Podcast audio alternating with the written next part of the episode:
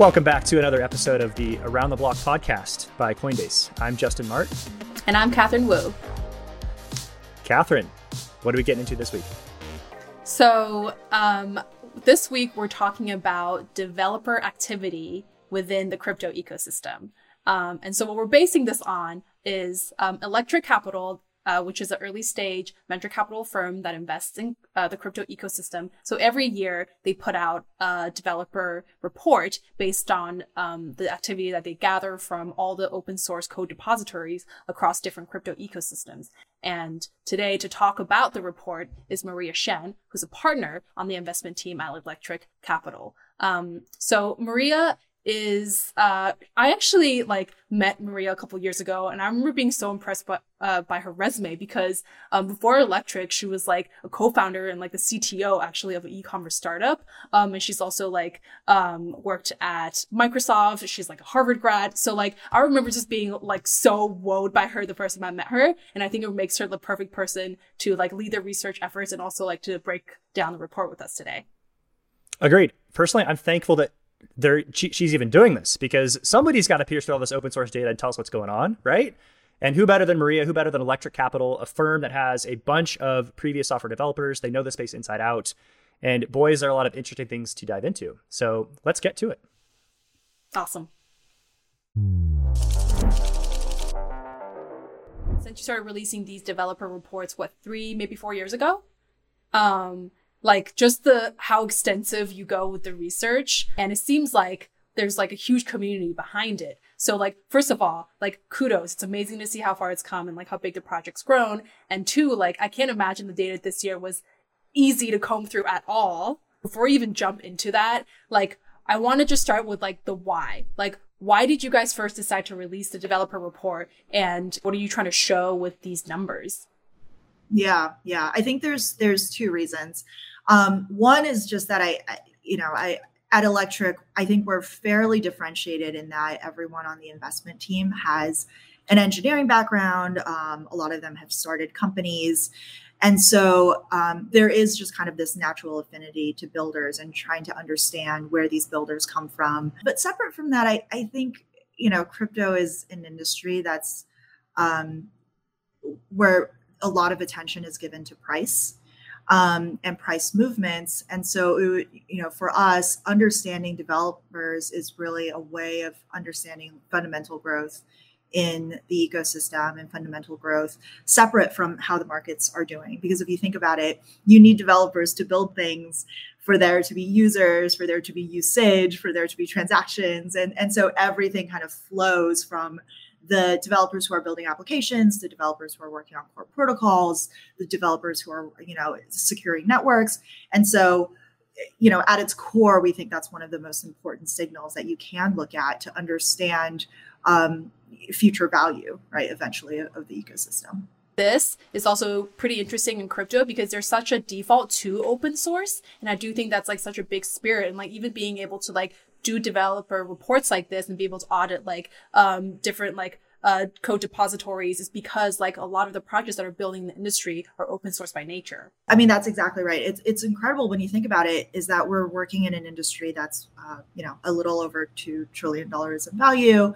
Um, and all of you know the majority of the data is stuff that we can find right? Whether that's data on chain or that so much of the stuff is open source. Even the even the ethos from the very beginning for bitcoin was like hey you know public mailing list like here's here's here's my thoughts on this like p2p e-money system called bitcoin. Um, and by the way here's the code for it and just hit publish. And so like from the very very beginning i think that open source ethos has been strong um, and continues to be.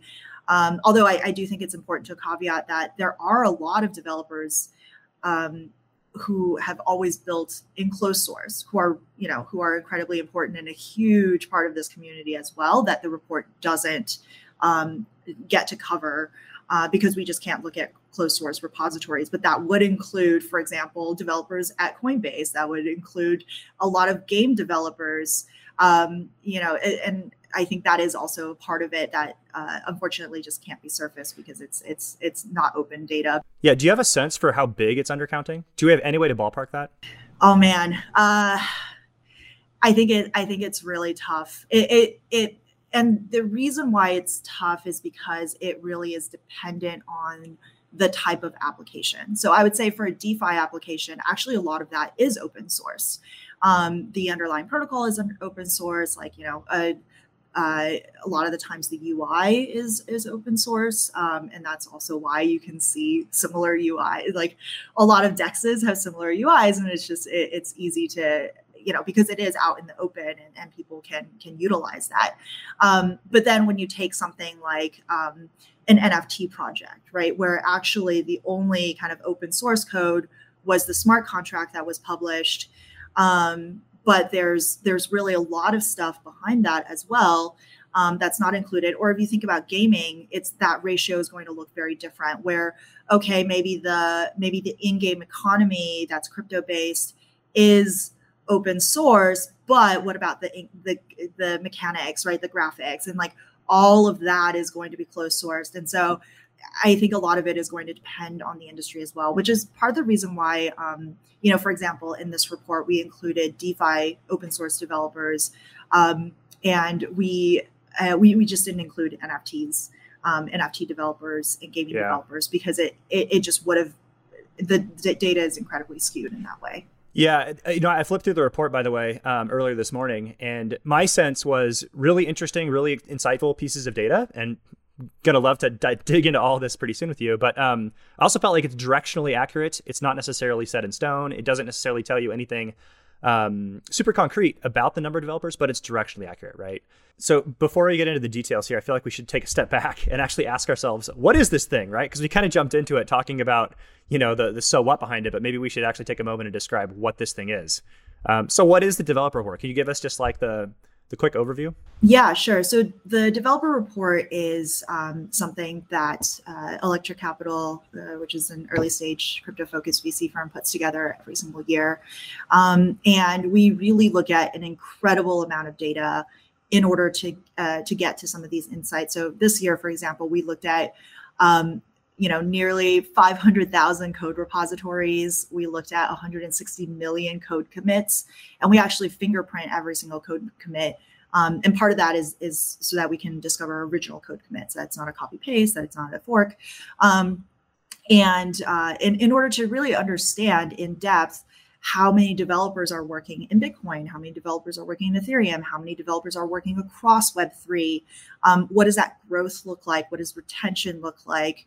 Um, you know, how do how do different ecosystems compare? One of the things we looked at is how do EVM compatible ecosystems compare? Uh, you know, this year and and how is that growth uh, looking?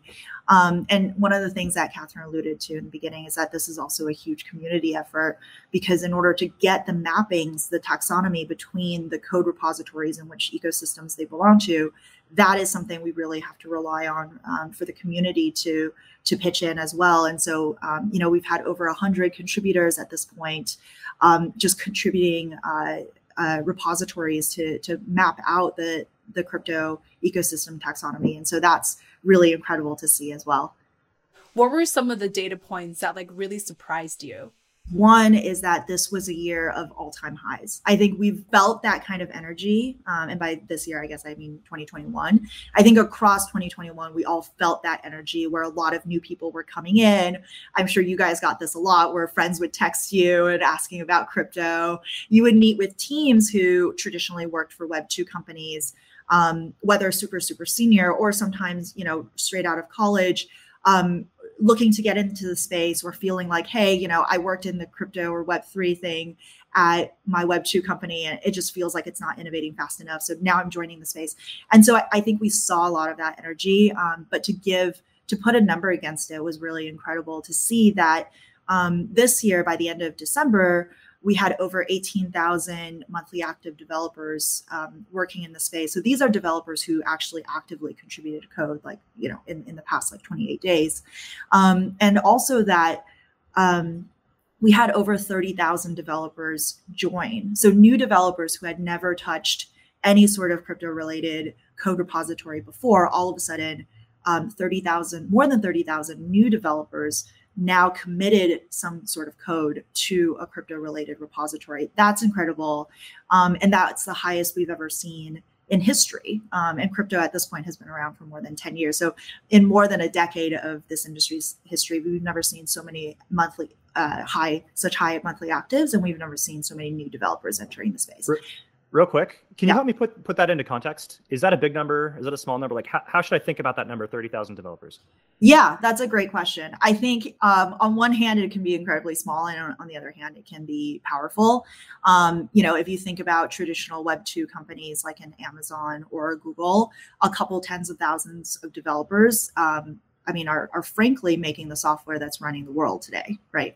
Um, uh, that software that everyone almost in the world uses and touches and, and, influences our life in some way. And so in that way, it's it is incredibly, uh, you know, it, it's it's very powerful to see that that's the kind of traction we're getting in Web three. But if you look at open source developers that are, for example, working with JavaScript, um, that's going to be a super high number. And, you know, we're, we're not really approaching that right now in Web3. Web3 has about 18,000. So in that way, it's, you know, we're, we're really, um, we have a really powerful contingent. Amazon is at 36,000 developers. But then if you look at the number of developers that are working on uh, JavaScript, that's like, that's 16 million. You don't need a bunch of developers to do really interesting things. So I kind of wonder, like, you know, how much is one Web3 developer worth in the traditional world? Like, what is that scale there? Do we have a sense for that at all? I know it's I know it's some number more than one, right? But it's just a thought in my head, right? One of the analysis that we did run, and we, we didn't include it in this report, but we were just curious, like, you know, how many ecosystems is a single developer working in?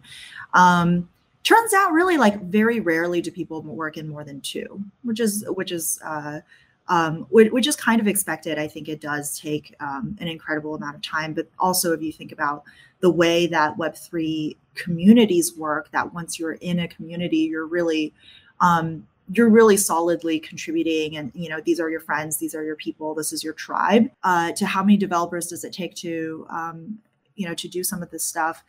Um, it, like bitcoin is a good example where it's an extremely mature ecosystem. And so you do still you're still seeing more than 100 new developers come in every month like contributing something to bitcoin. But overall like you're looking at somewhere above um, 600 monthly active developers and that's holding up the entire ecosystem. For years now it's been chugging along with more than 500 monthly active developers. That's really amazing. And, and i don't think it takes you know for for something that's a little bit more, mature i don't think it takes that many developers to maintain it and for upkeep. Wait that's crazy. Hold on. Like only there's only 500 maybe 600 developers um, contributing to basically ensuring that bitcoin is sustainable in its current state well so right so the number is um, like 673 monthly but also keep in mind again open source only right? Yeah. so now again we're discounting like every developer who's working in um, in an exchange. Um, if you think about the fact that bitcoin is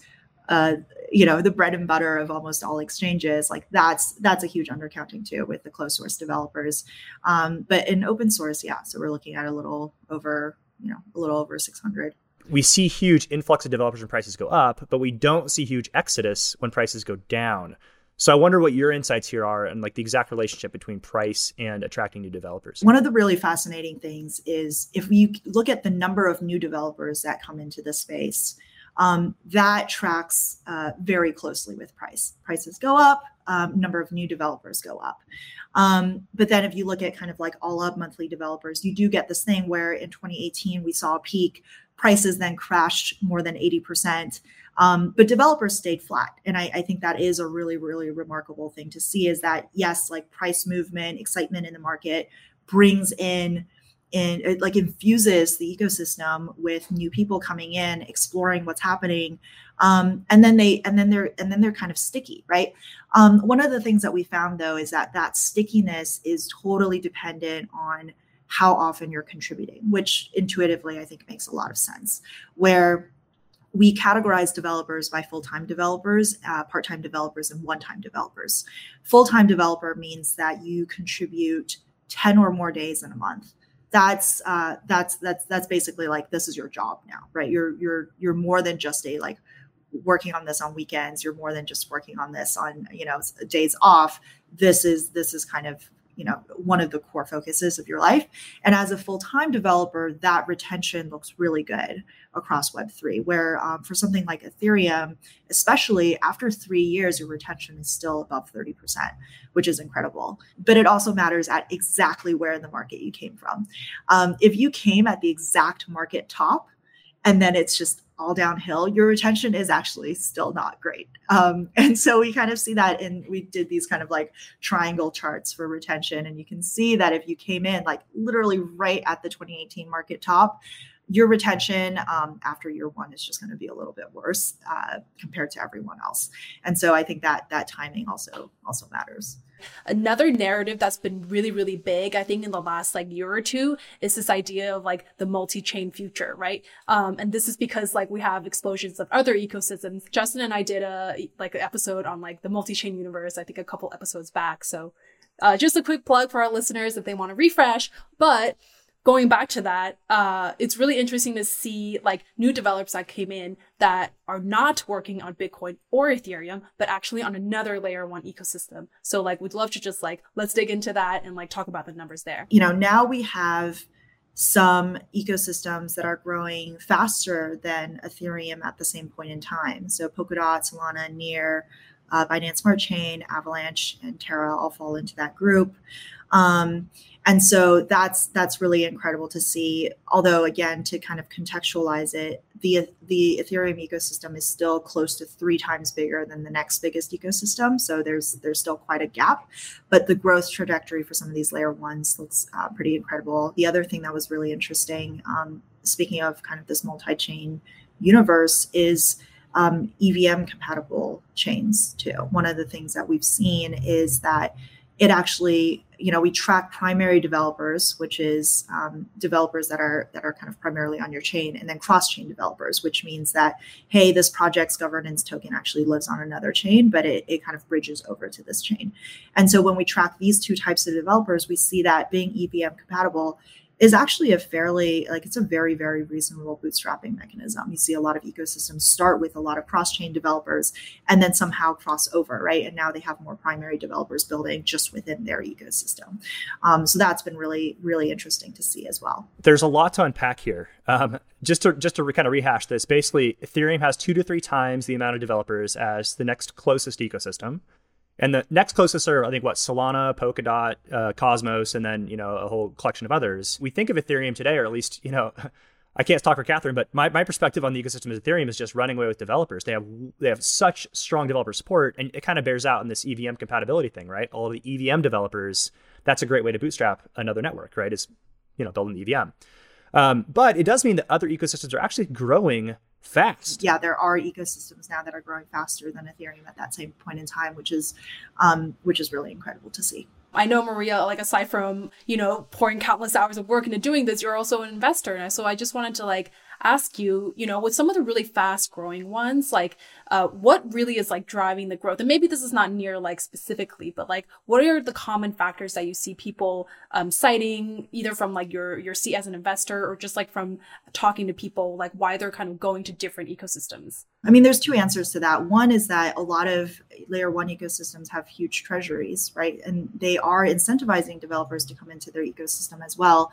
Um, and so that's that's part of it where um, developers are coming in because of the grants that they're getting um, which is why i think it's really easy, you know interesting to look at retention like what happens when these developers do join the ecosystems. But i think the other thing that's really important to know is that a lot of these layer ones came out of you know 2017 2018 and this is you know after they had a chance to look at ethereum and then decide a set of trade-offs that they they would want to make um, compared to what Ethereum has made. And so a lot of these chains have, um, you know, made trade-offs to have uh, faster transaction times, um, to have lower transaction fees, um, and that is translating into a different set of use cases um, that's possible on some of these other layer ones. It's not really possible on Ethereum layer one as it stands today. I think layer twos adds another layer to the story. And then, you know, obviously Ethereum is also upgrading.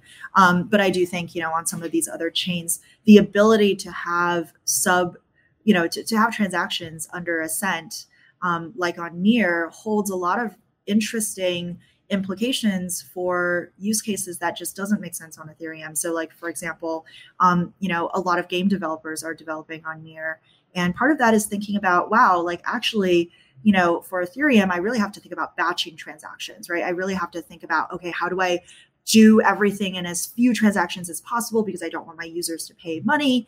Um, but on some of these other layer ones, the trade off is different. It's actually, oh, actually, you know, if everything can be a transaction, um, then then what kind of you know what kind of possibilities does that open up and what kind of use cases does that open up? And then in the defi space as well i think that's really interesting where um, you know some of the liquidation mechanisms that uh, ethereum has um, you can actually make the system um, more uh, more efficient in some ways by by liquidating people faster because uh, because block times are faster. And so there's different kind of trade offs that different chains have had. And I think we're in the beginning, like the very very early innings of seeing some new use cases that are enabled by some of these other layer one chains. I wanted to talk about one particular piece of the data that I feel like garnered a lot of discussion online that I've seen, which is the one around DeFi.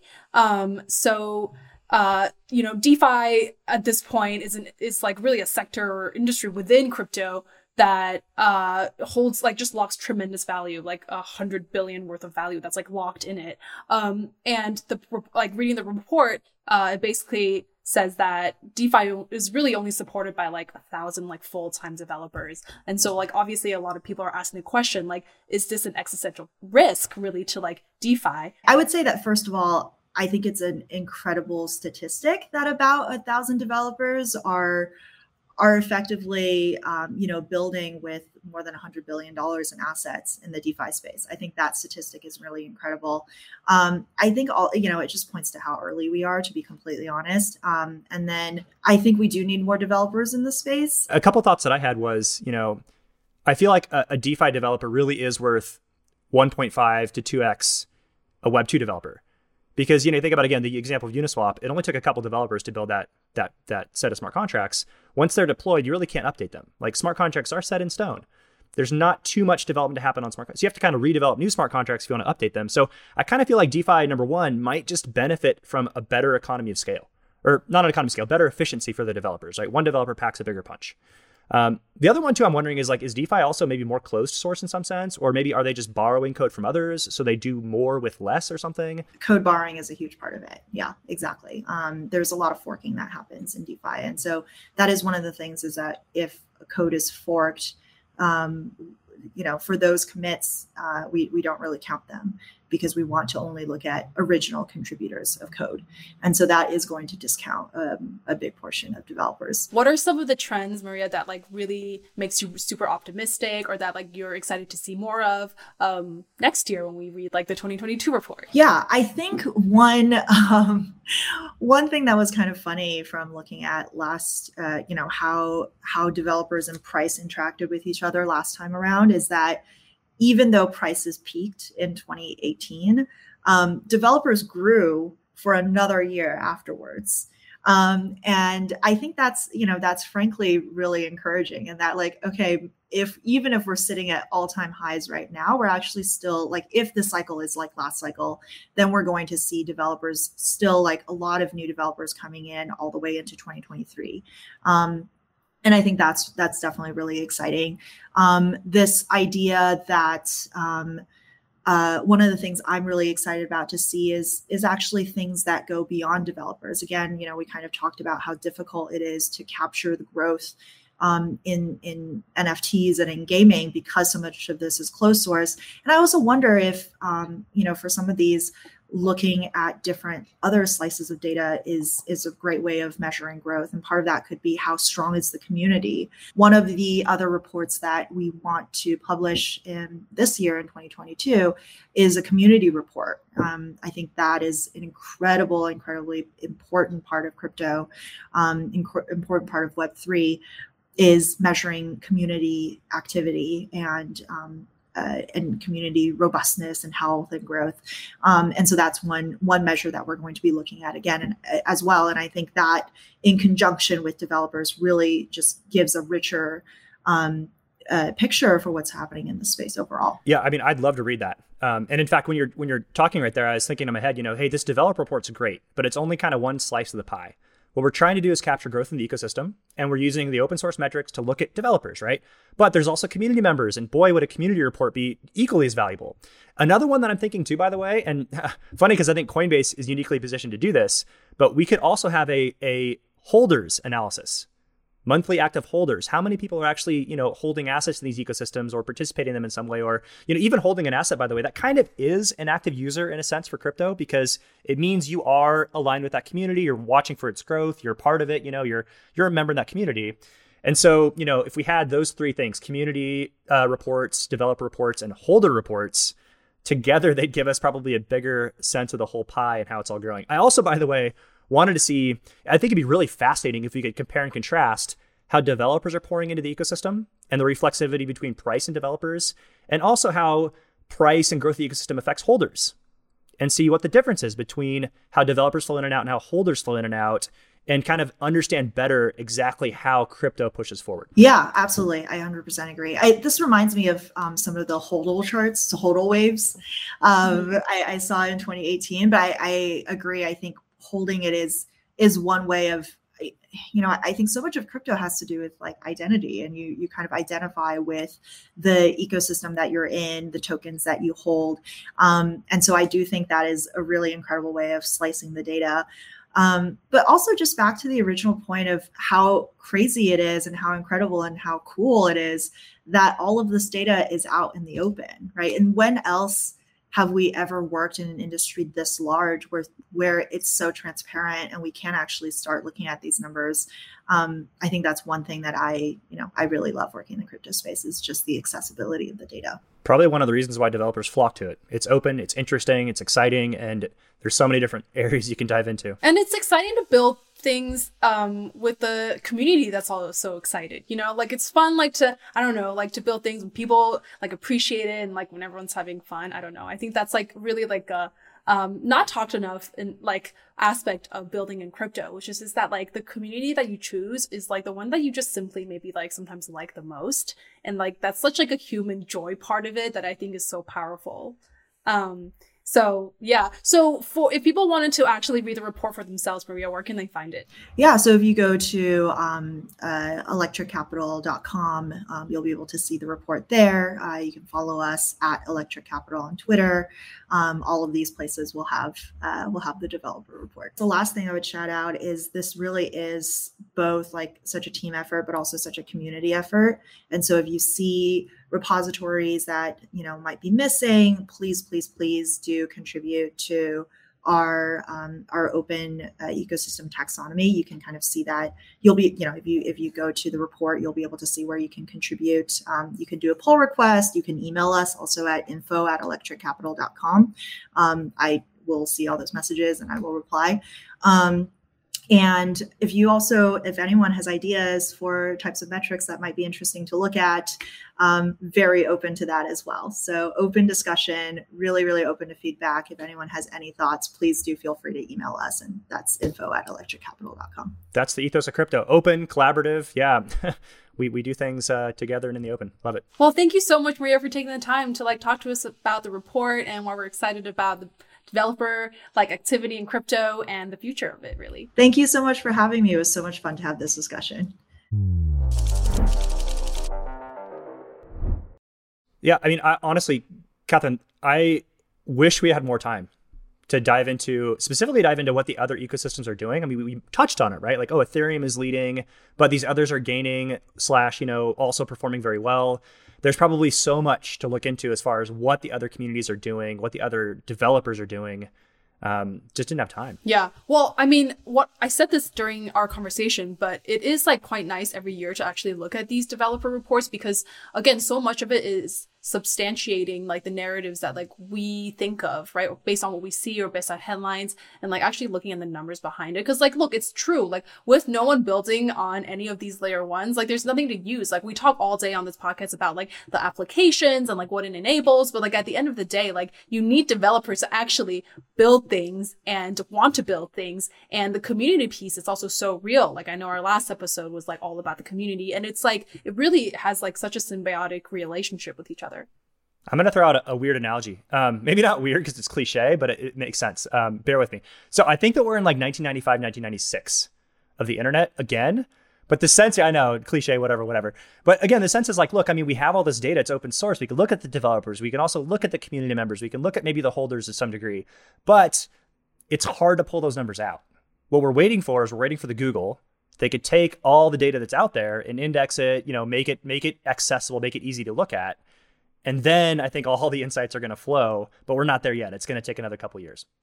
Yeah, but in the meantime, like it is pretty incredible to Maria's point that like we're in an industry where you really can like start auditing and like looking at activity this early on. And like I think, you know, every time there's like uh like there's all these like data analytic dashboards that's popped up like um and and like a lot of it is like so like community driven like one of the big dashboards out there is dune and dune is literally made up of people like they're users that like contribute um data and like analyze them and i just really love that like spirit yeah, it's it's certainly out there. People are piecing these things together. We haven't found anything that's comprehensive and like really, I guess, mature and sophisticated. And but this developer report is probably the absolute best effort I've seen in the space to bring insight and like shine a flashlight on some of the open source data that does exist. Well, thanks again for tuning in to another episode of the Around the Block podcast by Coinbase. Hey, did we ask all the right questions? We'd actually love to hear from you guys. What would you like to see from the developer report? What questions do you want us to ask? Did you learn something from this? Um, reach out to us. Leave a comment. Hit us up on Twitter. Hit us up on YouTube.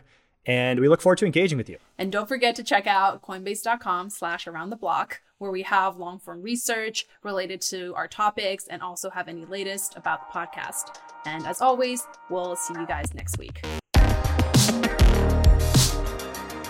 Today's conversation is for informational purposes only and does not constitute legal or investment advice. Actual results may vary materially from any forward looking statements made and are subject to risks and uncertainties.